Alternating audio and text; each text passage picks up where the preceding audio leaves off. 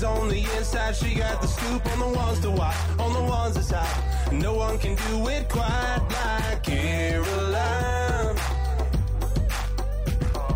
Caroline. No one can do it quite like Caroline. It's time for Caroline. Hey y'all, welcome to Hyper Caroline Hobby. I am your host, Caroline Hobby. I know music, I know people, and I know the questions you want to ask. So let's get hyper. Heads up, these are adults having adult conversations, so there could be adult content. Hey y'all, thanks for tuning in to Hyper. This week is lit. They are a huge rock band. They had some of the biggest hits. I think one of the longest number ones of all time. It went 12 weeks. My own worst enemy, and they were eaten by Pamela Anderson. If you're going to get eaten by someone, it might as well be Pamela Anderson. So please welcome AJ and Jeremy Popoff from the band Lit. Hey guys. Hi. Hello. So I'm here with the Popoff brothers. Introduce We should change our yourselves. names to that. It's a cool, The there's a nice Popoff ring to brothers. it. Popoff. Pop Yeah. off. It does. It's very um, it catches your attention. Pop off, like popping off, and lit have become two popular That's right. terms in um, pop culture these days. So we're, pop I Pop think we were culture. about 15, 20 years ahead of our time. What does pop off mean in uh, pop culture? Like, Popping off, like I don't know, Isn't one of them kinda like reality shows, a girl was just like, pop off, pop off. Perfect. So, where are we right now? What is this awesome venue that we're sitting in in Nashville? This is the Redneck Social Club. Okay, it's our management headquarters. which is awesome. It's like a bar, a dance hall. It's kind of like in a cool, like street cred kind of location. Got a sort of stripped down music venue, you know, private party vibe. Do you guys throw some parties in here? We've been to a couple. You have? Yeah. Okay. We had actually Stage some- over there, and bands get up and jam. And We got to find a clip to throw in right here of the karaoke that took place. Or was it, I don't know if it was Epic karaoke. night of Oh, karaoke. God. It was sort of like an American sounded Idol like karaoke. uh, audition. It was amazing. Was everybody sober doing this? Oh, absolutely. So it sounded great. Yeah. Right? Yeah, it was amazing. So I want to start off with a little rapid fire. First off, well, actually, I want you to describe yourself, but I want to do rapid fire first. What is the coolest venue that you guys have ever played? You guys are in the band Lit, for everyone's listening. Jeremy and AJ Popoff, they are in the band Lit. They're founding members. They're also brothers, Yes, ma'am. and they're also amazing. Coolest venue you've ever played? Man, I'd, I'd say some of the European festivals we've done, just like fields of people. That's insane. Uh, I bet. so I mean, that's I guess that's not really a venue, but Red Rocks in Denver. oh yeah, Oh, that's cool. Pretty breathtaking. it's very pretty. We've played some amazing little tiny places and some amazing. The first we played um, Baltimore Ravens Stadium. That was like our first huge show that we ever Baller. played, and that was Yeah, like that was badass. you know an impressionable day because we had never played in front of it played in something that big before. So that was kind of gnarly. And we made a- and it messed us up too because we were on the big screen on the other side of the football field, Oh, and yeah? so there was a delay. So I was like doing my rock pose, and I and I saw the, the screen, and my hands were in a different place than they were on the neck. Oh, and no. It totally messed me up. Did it really? Yeah. So I learned to not look at those screens after that. Oh, yeah. Was it a bad mess up? Hmm, I mean, you know, It's always weird just seeing a giant version of yourself too. Right. You just kind of want to keep looking, and it's very distracting. That is true. Okay. Weirdest thing you've ever seen on the road? Weirdest thing, maybe like it, we're you know in the after um, after party like meet and greet stuff. I've autographed a, a glass eyeball before. Mm-hmm. Oh, like That's kinda in an weird. eye? He pulled this guy pulled his his eye out and had us he wanted us to sign his glass eye. That was weird shit. That's so weird. Yeah. I think when you are when you're a band touring your first time out, so many things are weird because you're in so many new places and you're meeting new people and you know the food is different or the the the, the cities look different and um, and then after a while like it, none of it's weird anymore. It's like kind of all normal. So That's true. Once you've seen so much, it's like anything goes. yeah, Favorite country you've been to? Japan I think is my favorite. Why?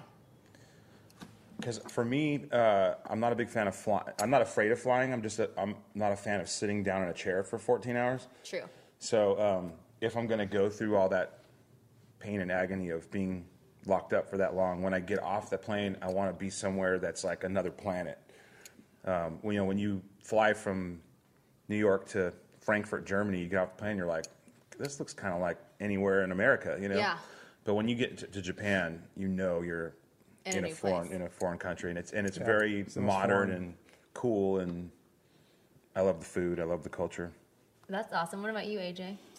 I would, I would probably say Japan as well. I mean, just because it's you know if you're going to travel um, to like, there's so many so many parts of Europe that just feels like kind of feels like the East Coast or something. You know, it's not not super. Um, I don't know. You don't feel like you're traveling really, but I think Holland, like the Netherlands and those places where it's just so clean and tidy and you know everything's like compartmentalized and yeah, I love I love that part of the world. Yeah. Okay. Um, who are y'all's biggest biggest musical influences? man, all over the place for us. That's always been, you know, grew up on heavy metal music, so Right. you know, Maiden and Judas Priest and all that, all the. all the It's almost metal like you got to pick a decade because Yeah, you definitely the have biggest to. influence on our childhood was probably heavy metal, but the biggest influence in our um, songwriting probably be like more like uh, Elvis Costello or the Eagles, Don Henley, um, um, and uh, but I, you know, as a guitar player, Boston, I love. Yeah. Um, so it's like you, if you threw a year out or a decade out, I could probably name a handful. But it's we're still influenced by, you know, it's 2016, and there's still people that influence us. You know, but we were born in the 70s, and our dad was on the radio, and he'd bring home albums, and so we we were little kids. We didn't know what was what was pop or rock or me- or metal or country. We liked Kenny Rogers and the Cars. You Yeah. know, and Van Halen and Dolly Parton. You know, Yeah. it just was all stuff that we had in our living room on vinyl. So, um, yeah, there's so many. Elvis, Elvis. definitely. Y'all like the Elvises? I do. Both of them, yeah. Both. Both. I'm actually. I want to get. I want to get a tattoo, and I think one of our friends. I, I can't remember whose idea it was, but I think I'm gonna. I'm gonna steal it before someone gets it. But it's the a playing card with Elvis Presley and Elvis Costello, the, Oh. the king up. You know, nice. kings of both sides. Speaking of tattoos, you guys both have full sleeves that are amazing.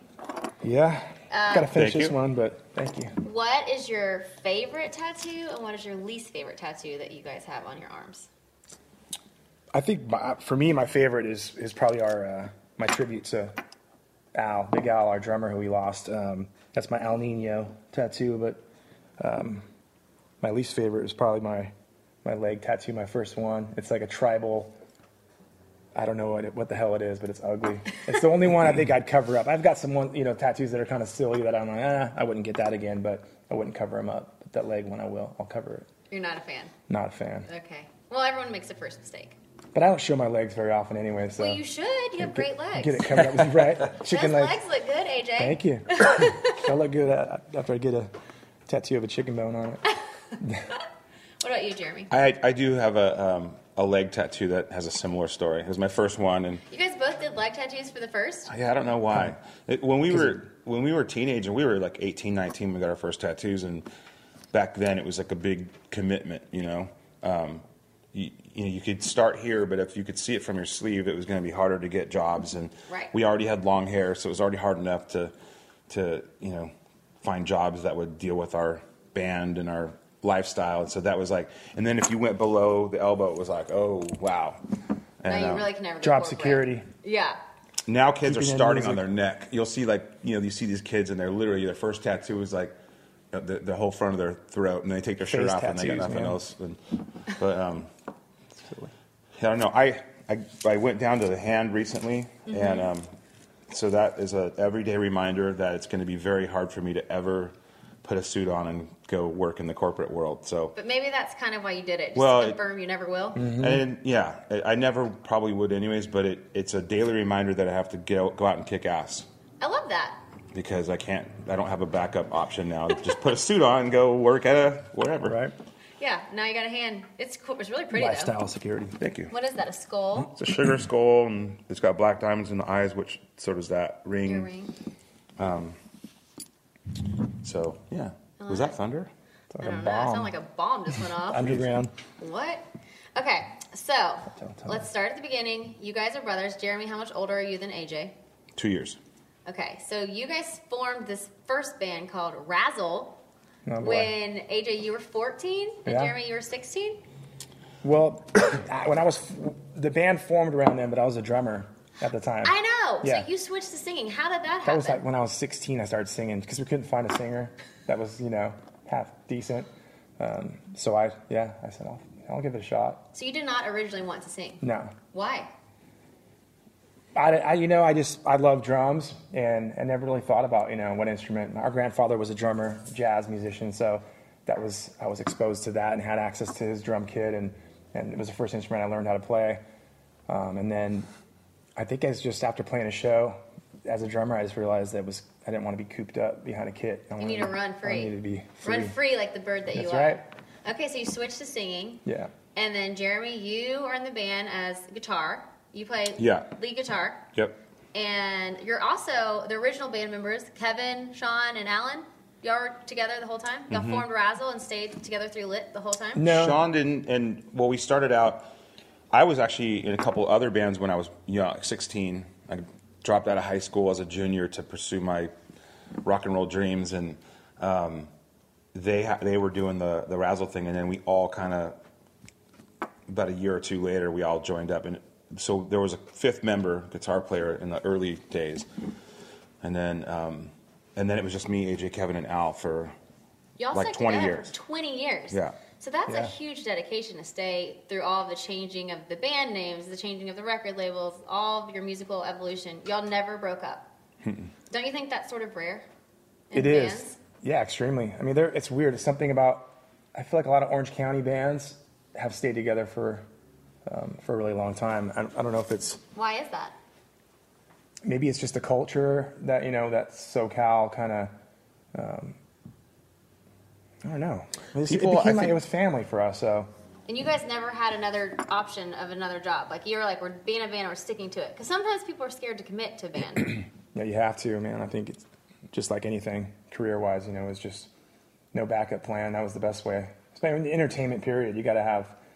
You, you got to devote yourself 100. percent We would always have um, very menial jobs just to and make just enough to like cover studio rent for band practice and, and gas in the car for gigs. And then whatever money we made at the gigs, we would put back into the band to make flyers or print CDs or cassettes or, or stickers. And um, we were pretty relentless guerrilla marketers. You know, this is you know before social media and that kind of stuff. So our social media was us being socially active, and we would just go out to multiple bars, multiple concerts, multiple anywhere where there was people hanging out that we thought might like what we were doing.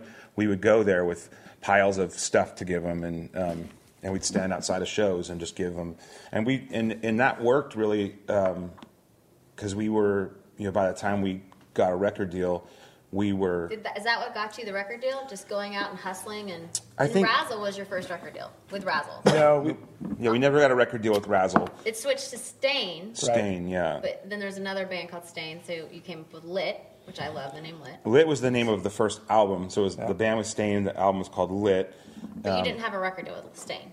We, we got signed to a to Delicious a, Vinyl. Yeah, a, a hip hop label called Delicious Vinyl. it was yeah.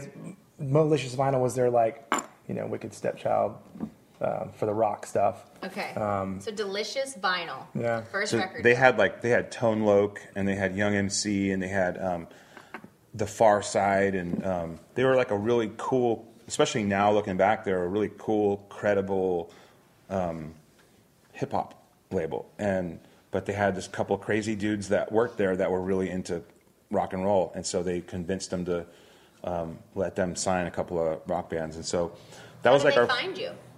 And we were in a bar in San Diego in front of right. like nine people, and they were like two of the nine people. And it they turned- loved it. Yeah. So But- how did you guys change from Razzle? Why did y'all dump Razzle?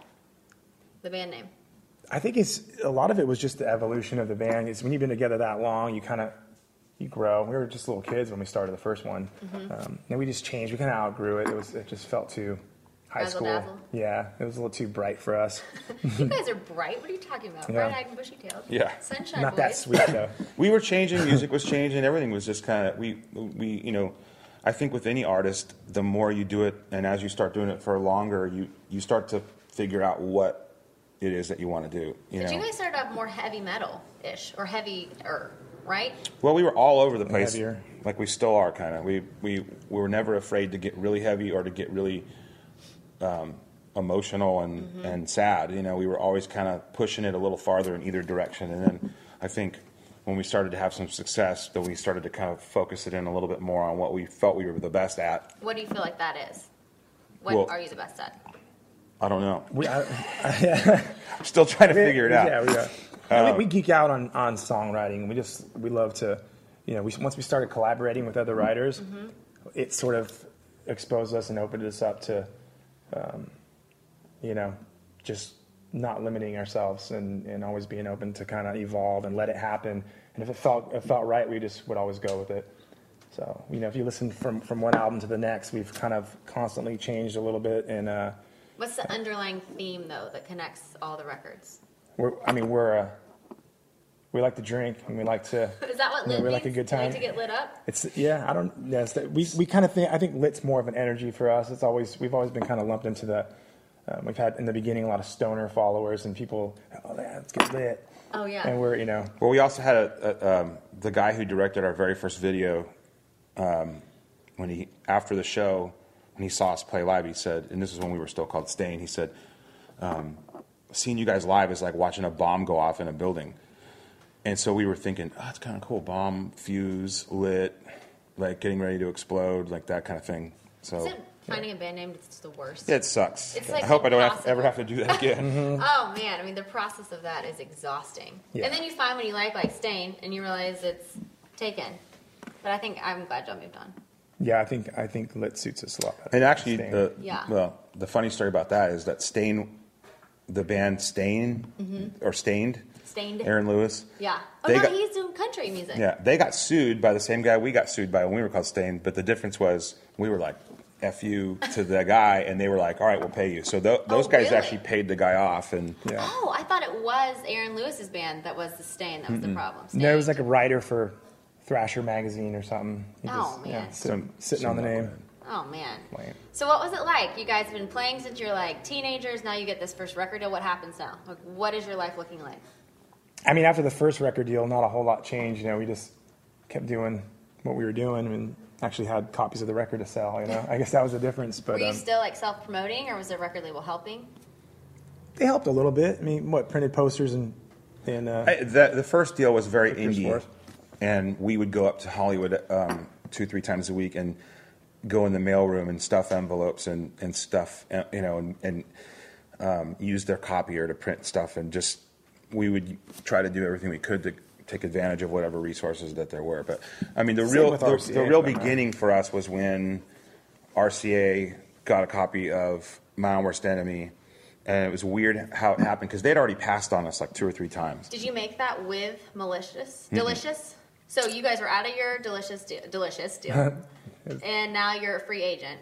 So that kind of just dissolved over time. Like it, Yeah. it was a great launching point, but it kind of dissolved. I honestly, I don't even remember. They we may have still been with them, and I think they probably just let us go because they saw they knew it would be better for us. I mean, what, I Okay. don't remember all the details then, but So now you made a new album after that deal. but we did some demos, and it, on that on that demo was My Worst Enemy, Miserable. Dang. There were like yeah, two top five hits on out of four songs That got passed on that by everybody everyone. passed on. Can you believe that? Isn't Yeah, that so funny. funny how the music industry works? Yeah, it's. But That's the cool lame. thing is, our manager um, at the time, Ruta Sepetys, her name was on the CD with her phone number, and a radio promo rep at RCA recognized her name from a college that they went to in Michigan together, like years past, and he was like, "Whoa, no way!" So he took it into his office and put it in, and he flipped out over that song, and then He he, went. working at RCA. Yeah. And so he went down the hall. It was just a weird thing. And then next thing, it happened really fast after that. We, it went from they heard it, they wanted it, we signed with them. We were in the studio like two weeks later, and then we finished the record right before Christmas time. And then January 2nd, KROQ started playing My Worst Enemy. Well, there was then- actually a station that started playing the demo, and we had to like they had to send him a cease and desist Really? letter because it was it was a demo version, and we weren't anywhere Oh. near close to you know ready to release. So It was one of them That was kinda cool. crazy things. It But just, isn't that those stories crazy because you've now been in the industry what like probably five to ten years really doing it at this point? yeah, over ten years. Over ten years, and it feels like that's magical. Like someone randomly gets your CD and then Mm-hmm. you get a record deal. But there's 10 years of like Development. hustling, developing, but then that's just your lucky break. That's the kind of stories that are Yeah. crazy. Because it's Mm-hmm. really like 10 years of hard work, but then finally something Sure. It's yeah. The stars eventually have to kind of align in your Do you favor. believe that? Totally. I mean, because there's too many people, and I didn't used to believe that. So tell me about like this. 15 years ago, people would say, "Oh, there's so many talented people that never make it," and I would always kind of felt at that time like, "Well, no, there's something missing. Like they might be talented, but they don't." They don't have anything for people to invest in. Like they don't have a, a, a vibe or an image, or their show sucks, or they're great in the studio, or, they're, or vice versa. They're, they're great performers, but they don't write great songs. Or I always just felt like there must be some piece that's missing. Otherwise, why aren't you making it? So you believe that if all the pieces are together, you will eventually make it. I used to believe that until I started coming to Nashville. and then what? And then I, I've, I've actually seen a lot of people get kind of overlooked. But do you think Hmm. it eventually comes around if you stick with it long enough? Certainly can. I mean, Times have definitely changed a lot, so I, that's a tough question to answer. And with YouTube, there's so much more access to finding artists. I guess People there's have- people now with that are experiencing a lot of success and they have no experience. There's people with a lot of experience that never get the success. I don't think that that was the case 20 years ago. I think you had to really, uh, 15 years ago, I think you had to really bust ass, develop your local following To get heard and seen in and the then first maybe place. try to expand that to a regional following. And I mean, bands that you, you know, if you think back in like the late 90s or early 2000s, I mean, bands like the Dave Matthews Band that were playing, selling out stadiums, had a huge college following, just showing up playing in bars, Yeah. playing at frat parties. Like they, they, and they built these like legions of fans over time. And then th- they, they sort of turned the tables on the industry, and the industry had to come follow because there was something happening. there's so much. And now it's kind of That's like a band like Dirty Heads is doing that now. You see some bands that still kind of get it and they're working it, Mm-hmm. um, but they'll have following. You know, they'll, have, they'll be able to tour forever. Right. Because they have their huge. Mm-hmm. just their grassroots following they've built. I feel like that is true. Like in, in Southern California, especially in this era when you guys were emerging, there was a lot of bands coming out of there. Like No Doubt came out of that Yep. region too. Who else is in there? Offspring, uh, Sugar Ray. Were you guys all kind of happening at the same time? They kind of beat us a little bit. Within a few years, it, you had yeah, you we had out. Offspring and and No Doubt, and you had you know even like Korn and. Oh, yeah. um, but Orange County, I mean, it's so crazy the history that comes out of there. What every- time period was that? What year? What were the years? that was all '90s ish, Okay. late and then- '90s into 2000, early and then 2000s. since then you've had uh, you know bands like Avenged Sevenfold Mm-hmm. and um, um, and Young the Giant, and then I mean, country wise too. I mean, there's been you know Gary Allan's from Orange County, Oh, yeah. and um, and Jackson Browne is actually from Fullerton, where we're from, um, and um, you know there's a street. There's a street that runs through Santa Ana called Raitt, and that's Bonnie Raitt's dad is Oh, that's wow. named named after him. So there's a lot of history in, in where we come from. It's just it's a really spread out county. It's not like a little scene. It's like Yeah. um, we didn't know all those bands until we were you know, On we, tour with we them. met them in you know at some festival in New York or something. So you guys get signed in this two week period. It's like a magical thing that happens, and you're recording your album. You put out "My Own Worst Enemy." Tell me what that's like, because this is the, this was the biggest charting rock song in 1999, if ever, right? It's one of the biggest rock songs that ever had- was. we had a good run with it. We Was it like 12 weeks at the top of the charts? 11 weeks at number one. That's insane. That's crazy. Yeah, it was fun. We, I mean, we got. What did life look like? Well, we were in, we were still in an RV, and we hadn't. Everyone Uh, thinks it gets so glamorous so fast. well, we we had took all our time kind of It was- before we started blowing our money, and we definitely That's stayed smart and efficient for a while, and until we just thought we deserved a little luxury, so we went for went for the bus. Well, we couldn't. We got to a point where we couldn't really drive ourselves around anymore. We were, get, you know, it was getting a little crazy. But when, when you're, you're in the middle of the country and you have six weeks, seven weeks of dates left, and all your stuff is packed in this RV, you have to get home first to unpack it so that you could get a bus. Yeah. And um, so we were pulling up to all these. So you guys had a tour booked and everything. You're doing your own thing when this happened. We were all, well. We, we yeah. We were when when that song finally got to number one in the summertime. We were out. We were, we were playing Woodstock and playing you know on tour with the Offspring and the Warped Tour, and we were doing all this stuff. We were. I mean, that year we left home in January, and we we left home in January of '99, and we didn't come back till September of 2000. Really? Literally 18 months we were gone from home. Like, didn't come home once? Just we yeah, here and just there, like spotty. not even bring you know not even bring your suitcase in, just like bring your backpack in and Wow. hang for a little bit. But yeah, it was crazy. Like the whole video, you know, treatments too. Like we, Oh, the song huge. was before we were like as soon as it was done recording, we, um, it was done recording. When we were done recording it, we had you know video producers submitting their treatments, and we were you know kind of thrown into the a makeup room and all this new stuff that you know 300 350000 dollar video you know from never experiencing any of that and then next thing you know we're on mtv we're on trl or, So what that all like? happened really quickly Were you guys ready for that? Were you ready for this instant fame? I know y'all had wanted it, but like that changed overnight for you guys, literally, right? i think we were i think we were ready for it i mean we nothing was like you know like you say we were we were we were kind of priming over the course of 10 plus years and um, we were really comfortable on stage we were comfortable you know we had already done a million interviews and with local fanzines and things like that so we're um, that's the difference i think between something like an american idol winner and, and a band that's been kind of put through the You're not quite school. ready. The, the American Idol, like you don't haven't had that preparation time period. you might have some media training and, and you know extensive amount of that but yeah not not really when you get on the stage and that connection with a crowd that happens over i think over time learning how to work that So what were the what was the fan situation like? What was like were girls just throwing themselves at you guys? Was it was that crazy to be like walking down the street and everyone know who you are? And Jeremy, at that point you had a long beard too, like a long braided beard, which you've cut off. Which I always loved your beard. Yeah, I had a I had a long beard for a long time, and that was kind of my, my calling card. But How did people you decide to cut that off?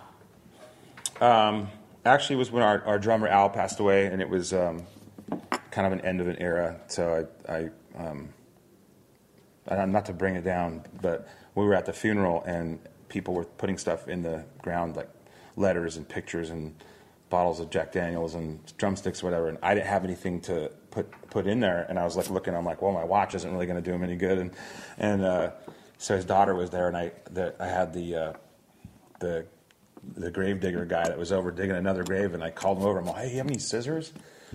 And he went and got me this big old pair of rusty, you know, shears, and uh, and his daughter cut it off right there and then threw it in the Oh, threw it in the ground with him. So If you're ever gonna cut it off, that's the way to. so it's kind of a tribute to Yeah, him and kind of the end of an era that day. But um, but yeah, so to go back to what you were talking about, it was it was we were.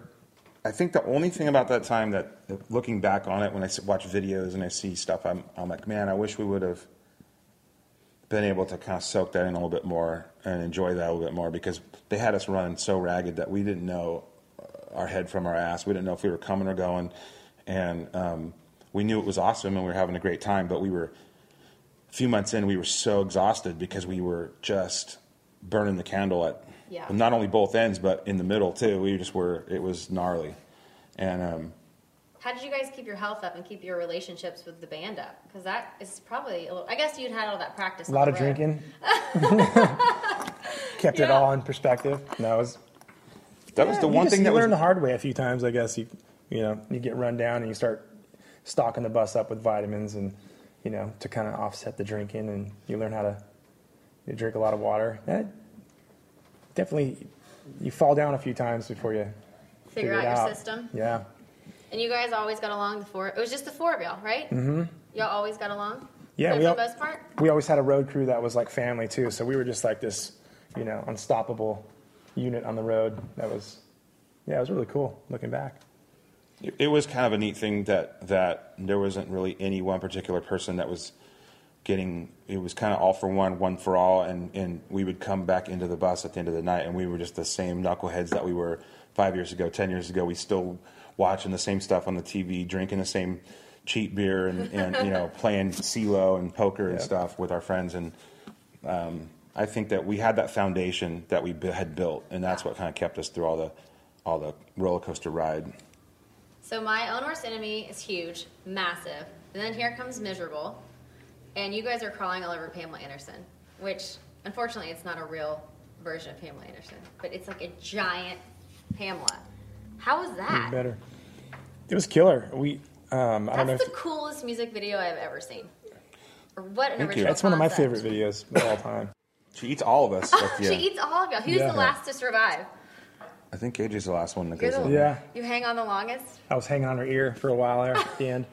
Uh, if you, that's an interesting thing you can YouTube is is uh, the TV show that Pam did called VIP, Mm-hmm. where um, they wrote an entire episode about the band. so we all we got our little our shot at acting and Oh, We're really good actors. Pam. I believe it, you'll. Yeah, especially if you, the one on YouTube I think is German subtitles. It's called Hard Valves So Night. Oh yeah, that was that's amazing. Really gives it a nice touch. so you guys friends with Pamela Anderson? Or do you know her? We were. I She mean, ate you. we She's amazing. She's super. She's great. we haven't talked to her in a long time, but she was she was very sweet to do our video. She And that was, Was- her prime time too. Yeah. She was on fire. Yeah. She, um, a couple years later, we were on tour with Kid Rock, and that was when they were together. And she made a point, you know, when she would come out, she would always make a point to come in our dressing room and, and hang out with us and say hi and and check in. And um, she was just very, always very sweet and very down to earth, very, you know, and and just a real pro. You know, Yeah. Just a, um, she totally knew her her drill, and she just kind of, I don't know, it was neat. It was a neat process to be a part of. You know. The same time period, Jeremy, you did Cribs, which was amazing. I just watched your whole Cribs thing. And you have like a Tiki Jetson vibe going on, is how you described it. Your house. Tell me what that was like. I've just always been into um, mid-century modern furniture and stuff, and, and it's evolved over the years. And um, I've always kind of just had a before music paid the bills. I used to buy and sell furniture, and I used to like have to like set up the store and like set up little scenes and all that. So I've just always kind of had a, an eye for like design and stuff. So um, the nice thing about that time frame is I was able to afford some stuff that up until then I was only admiring from afar. So I was able to buy some cool stuff, and um, it was fun. I, you know, the Cribs episode, it looked like we were just drinking and partying and had a bunch of friends over at the house. Yeah. But that's how it was. It, once we were home and had to got a little bit of time to celebrate with our friends and our family, that was what it was like every night. Just people coming over, people hanging out, barbecuing, having drinks, just you know, enjoying your first house. I mean, you know how it is. It's just it's awesome and um, people. so you guys are big community people. Like you guys, y'all love a big group of friends. We live in a really cool town. Yeah, and it's and we've had the same friends for In Fullerton. forever. Yeah, so we like to, and now they all have kids and um, they're all married and have their own houses. So we like, you know, we definitely love to get everyone together and barbecue, and that's what it's all about. So after this time period, you did the the My Worst Enemy, Miserable, Zip-Lock. That was another great one. Yeah, we filmed that at the um, the house where they filmed the Rat Pack movie. Oh, nice. So it was just, you know, that was all about you know, everything we love. We were very, you know, we're one of those bands that fancied ourselves, you know, the rock and roll Rat Pack. When did you guys feel like you have arrived? Like, how did did you have a moment where you're like, okay, we're doing this. Like, we are, we are stars. We have arrived on the scene. And how did that change your mentality? I don't know. So I guess for it was kind of surreal being in you know, Times Square and you know hanging out with like Carson Daly and, and having you know a bunch of kids in the street like Did y'all do freaking- TRL and stuff? We did TRL a few times and yeah, that's to me that's like one of the most surreal um, I time like periods. this was the MTV era too. Like, this is when MTV was so happening, and yeah, we had never been in New York City, so it was just like, what the hell? This is it's crazy. It was we we were we kind of we got very lucky that we were able to see and experience because that was kind of the end of all that. You know, it was the end of selling uh, you know a million CDs. When you know it was a so it y'all was- sold a million CDs.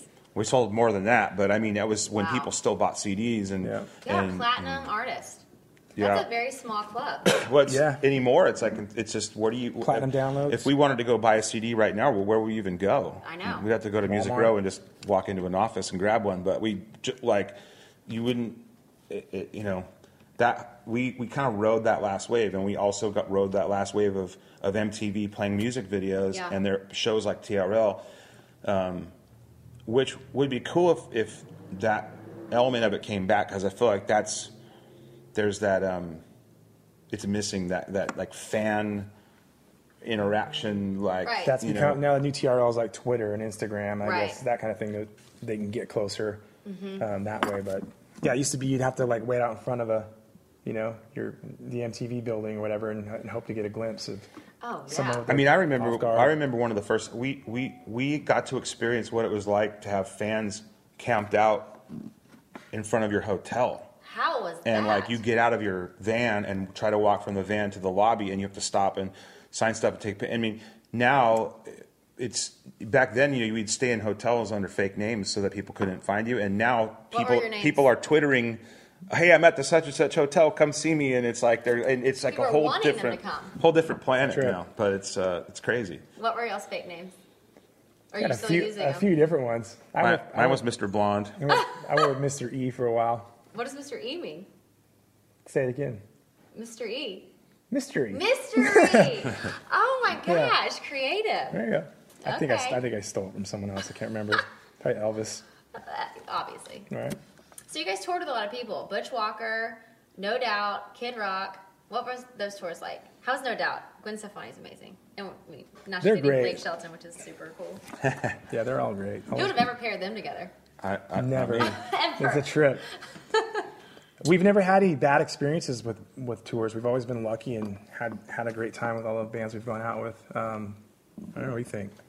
Gwen's Gwen's an Anaheim girl. She's like, you know, she's very much like a lot of people we grew up with, and, and it's very we're all still fr- we're still friends with a lot of the people that we've toured with. We, um, um, and I think there was only one band, and I, I'm not just saying this because I don't want to throw them under the bus, but I don't even remember their name. But there was one band that we sent home one time after one show because we just always had such good chemistry with anybody that we toured with, and that if we sensed that that wasn't going to be the case, we would either pass or we would, nip it. you know. What was the vibe you liked to tour with? Like, what's the vibe you were looking for on the road? I mean, going out with Thousand Horses, that was a fun tour. I mean, it, it's just having, we started to feel like just one big band, you know, and everybody, when you, after you're done with sound check, you all meet up for, for dinner or, you know, we'd have those guys on our bus all the time and go to the next town with us. And it's, uh, we wanted to feel like um, one big crew, you know. I That hate- was cool. When A Thousand Horses was getting started, you guys took them out on a tour with you guys. yeah, it was, Yeah. That was a that was really a great time. cool moment. And our fans dug those guys. They're a great band. It was, you know, great guys, great friends. So So you guys just want to have fun. You want to be a family. Yeah. Like a band of brothers. You know, there's too much downtime on the road Yeah. to, to if, if the people that you're around all day or on days off or after the show, if, if, if that group of, of people aren't like your second family, then it makes being on the road even that much more, tr- you know, trying and taxing because it's just you're, you're, you know, there's so many hours of, Yeah. uh, in the day, you know. And you have to sacrifice a lot to be on the road. Like families, wives, not being Oh, yeah. with them, or your kids. So how? it's tough. so you have to make it worth it. I guess that's what yeah. you're saying. And you want to, yeah, and you do want to have a good time, and you and you want to help people out too. You want to give bands a shot at stuff, and you also, you know, you want to open up for cool people too, so you can. I mean, it's just a big. The touring community is different. Everybody's in the same kind of boat. Whether you're in four buses or you're in a van, you're still away from your family. You're still away from your kids or your wives or your girlfriends, or um, and you're, you know, you're doing what you love to do. But you know, there's there's a lot of it's not you know it's awesome but it's not easy you know What do you love so much about it? Why is it so awesome? And you get to do it, what we love doing, you know. Which is performing. performing and, and, and connecting with people that have already connected with you to be able to be out on the road and, and go from town to town and have that in common with all these you know people coming to the shows and we, we're one of those bands that hangs out with the, with uh, you know the people that came out to see us will hang out until the last person leaves you know so we're that's what it's all about is being So able you to guys connect never got big heads. You were always cool to hang I don't know about anybody. this guy he did No, we're yeah, we've you know you, you know where you come from, you know how much work it takes to get there, and and without the support of all the all the fans, you know, you really got being an you, asshole. you don't have shit. Okay, so after that big error of like this big record you guys had, a little bit of tragedy, well, a lot of tragedy struck you guys with your parents and your drummer. So how did life change for you guys when Yeah. that phase hit? And what did it make? How did it make you reevaluate? Because your drummer passed away and your parents were in a car accident. Yeah, it was like it was back to back. It, well, I don't know how back to back it was, but definitely a was pretty close period of a couple of years that just felt like no matter what, like you, you try to get up and you just yeah, we get kept getting like pulled back down. Um, our pa- our um, mom and stepdad were on a on their harley and they got hit head on by a drunk driver so he was killed and she barely survived she was you know, really really critical for a long time and was in the hospital for several months, and so we had to kind of put music on hold for a little while because we you know we had to be there two, three, four shifts a day at the hospital, taking turns and you know working with the doctors and the nurses and all. It was a um, really like life changing time, and then but uh, what came from that was that was my first trip to Nashville to start experiencing this place and, and writing and writing country music and doing all that. And so it opened up as like it was like this really dark period of time, and then this little window over here kind of opened up, and like the sun kind of shined through it, and it was like, oh, okay. How So- did that window open up? My uh, our manager at the time just kind of tricked me into coming out here. I think you're like country cowboys, cowboy boots. I mean, we you know we had been here a, a bunch of times just on tour and playing. You know, we were fortunate enough to get to play the the Starwood and the Oh, nice. um, and um, but it was uh, so yeah there was that and then we kind of fired back up and then things were starting to ramp back up we were actually getting ready to go on tour with kiss in europe when the news came down for, about our drummer so alan so then again then then we had to push pause again and, and then we had to be around to take care of him and so and to be there for him and to support him and that was another several months of being on the pause button and Not just pause, but we had to decide whether or not we were going to keep, you know, moving forward as a band. We just, Because y'all have been together 20 years at this point, right? yeah, we were never a band that we never had to audition anybody. You know, Yeah. we never, uh, we, we just, we just always were. You know, so to decide, okay, well, Al's not in the band. Do we have, you know, we're going to keep, keep playing. We're going to make another record. Um, and I think it was Nathan, who's our drummer now, was close with Alan, and he just sort of, it was just a natural. He had kind of already been helping when Al got really sick, and he would he would get up there with him and take over when he got too tired, and Aw, that's and so it just naturally he kind of just, you He know, kind passed of like the torch. approved by Alan. Absolutely. yeah So I mean that that definitely was part of the organic, you know, thing that happened that kept us moving. And then you know I think, um, like Jeremy's talking about, kept coming here and finding some new inspiration. And then I started coming here with him and um, met so many great writers and learned how to kind of, you know, expand my horizons writing wise and learned have learned a lot. This has been a, you know, the school of Nashville has been pretty crazy. Were you guys surprised to see that it's not just so like podunk like people think? Nashville is really not. Not at all. It's so diverse. Yeah, no, It was we love it was diverse. I mean, I started coming here ten years ago, and um, it's changed hundred percent since then. But even then, it's pretty diverse. I mean, it's never been this like backwoods country thing. It's always been pretty, yeah, diverse. I guess is the word. So, what does life look like for you guys in Nashville? Like today, yeah, like now? with your career. Like, what is happening with you guys in the Nashville community? Like, what does that look like for y'all? It's Are you guys writing country songs, or is lit going more country, or where is the direction of your music these days? I mean, it has. It's, it's, it's definitely taken on a little bit of a country flavor. I don't know. You know, it depends on who you're asking. Um, you know, when some people, there's people that are, that when they think of country music, they feel like it's gotten so, it's changed so much, and it's and it's- the lines have been have gotten blurred, and there's a lot of crossover. So I don't really necessarily think we we claim to be country. We just they definitely have that influence on our music now, and I mean, I think I think so much of the country music. That's all. That's all I listen to. You know, I think it's just been um, all these life changes. You know, what I mean, we, when you when you hear country music, it, it's a lot more relatable to a you know a guy that's been through you know loss and and guys that have been married and divorced and have kids now and Um, and not even just that, but it's also, you know, we still write songs about having a good time. We still write songs about girls, and we still write songs about drinking, and that really has been completely absent from rock and roll in the last ten years. I, I don't know of any band that's come out that you hear on a rock station that writes songs that have anything to do with what we write songs about. Mm-hmm. Country is a different story. That's we write about the same stuff, and um, so And country's kind of opened up to rock. I feel like like you have Steven Tyler coming in. Even like my husband's been a thousand horses. They're kind of southern rock. Like Right. I feel like well, and it's it's opening its arms. N- It's not just rock. I mean, there's there's a lot of bands. I mean, when you when you see their shows, I mean, it's a rock show. um, with country leaning um, production with music wise, but it's still it's. Um, I mean, and there's several country artists. I mean, you can't walk down Broadway in, in any of those honky tonks without hearing them play one of our songs. Um, they're going to play our song uh, as many times as they're going to play "Friends in Low Places." Right. Exactly. And, and, and it's just, we're all, because we're all singing, we're all, you know, there's some bands, we used to say this a long time ago, but it kind of still applies. Like there's some bands that you listen to with your headphones on, and, you know, with your eyes closed. And then there's some bands that you put on the boombox when you're hanging out with your friends.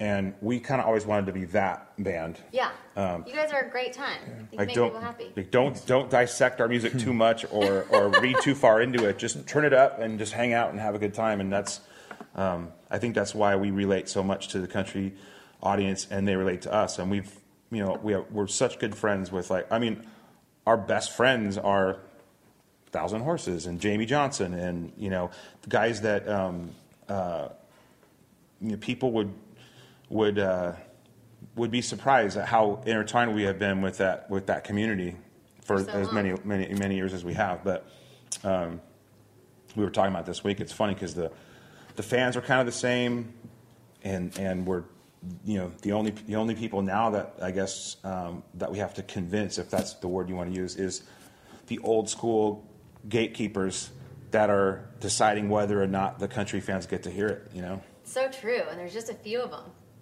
and they definitely Still holding that hold key. The key. they definitely hold the key. Yeah. So, what have you guys learned? Like your evolution. How have you guys? You have transitioned so much through your career. What has made all these transitions just flow for you guys? Because y'all have never quit. You know, you've had what several record deals, kind of changed direction. You've dealt with tragedy, and yet y'all been together twenty plus years. How have you managed to stay fluid?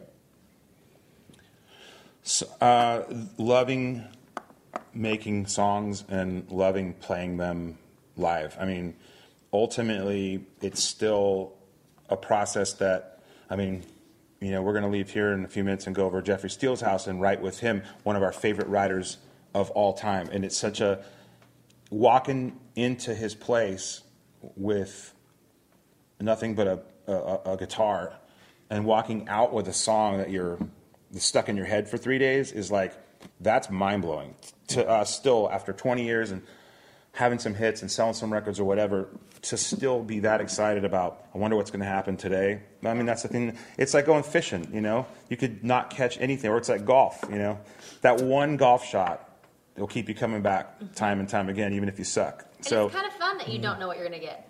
It kind of makes it magical. Yeah. yeah, it really is. And it's a process that we've never gotten used to, and it's a process we've never taken for granted. So I think it's that. And then I think also, you know, we have stepped away. We've never stepped away completely, but you know, I own a I own a bar restaurant in Slide California. bar. Yeah, the slide bar. Which is so rad. AJ owns a, a, a salon, and um, Both these are in Fullerton. Yeah. So Love we it. do other things too. So you you have you can't just be 100% all the time one thing. I don't think because um, you, you'll just go crazy. So it's nice to be able to step away and do dive into something head first for a couple weeks, and then go back and dive into the music and go out and play some shows, and then come back and spend time with your family, and you know go to your kid's football game, and and you know You guys both have kids. Yeah, I have a 13 year old daughter about to oh. enter the fun years. Go, oh gosh. High school coming up. Y'all Yeah. have it coming for you guys. I know. Yeah. yep. it's payback time. Mm-hmm. And you have a son, Jeremy. Who's how old? Jake is 14. Yeah. So okay, they're- they're right, same age. Jake Yeah, will be Jake's beating up older. beating up the boys that are not That's not good. being appropriate with built-in- Presley. She's Okay, got built in good. security. So what are you guys looking forward to most musically 2016? What does it look like for Lit 2016? In the direction you're headed, where are you guys going? We've been, re- I mean, we're stoked on. We've recorded six songs so far, like masters. Um, we're here this week um, writing more. Hopefully, um, we're just looking to get. We'll have a single out hopefully by summer, nice. and um, shows coming Get up. out and play with some of these some of these guys we're talking about. Heck yeah. Some more shows. Okay, so I like to end my podcast with a little thing called Leave Your Light. Just give me some inspiration to all the listeners out there based on your life. Man.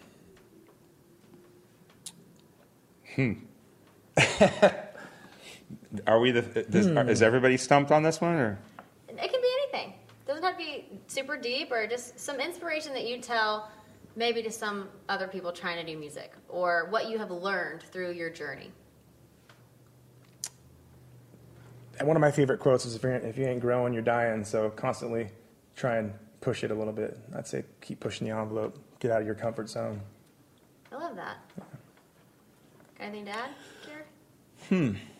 I, I mean, I think that if you're whether you're making music or you're making jewelry or you're you're you know you're doing hair or you're doing any kind of you're being creative and um, if people are into what you're doing and you're getting good feedback then there's no reason to ever doubt that that couldn't translate into bigger and bigger success i mean um, you always have to kind of look back and if, if, if you're doing something and no one's really reacting then maybe you got to take a look at it and but if, um, if, the, if the feeling is like wow this is cool um, that's how we always felt about our, our music, and I think that we just followed that. We just just hold on to the believers, keep them close, and, and keep them you know motivating you. And, and, and the people I've I've found that usually the naysayers are just kind of people that have failed in their own you know on their own way to wherever they're at. So.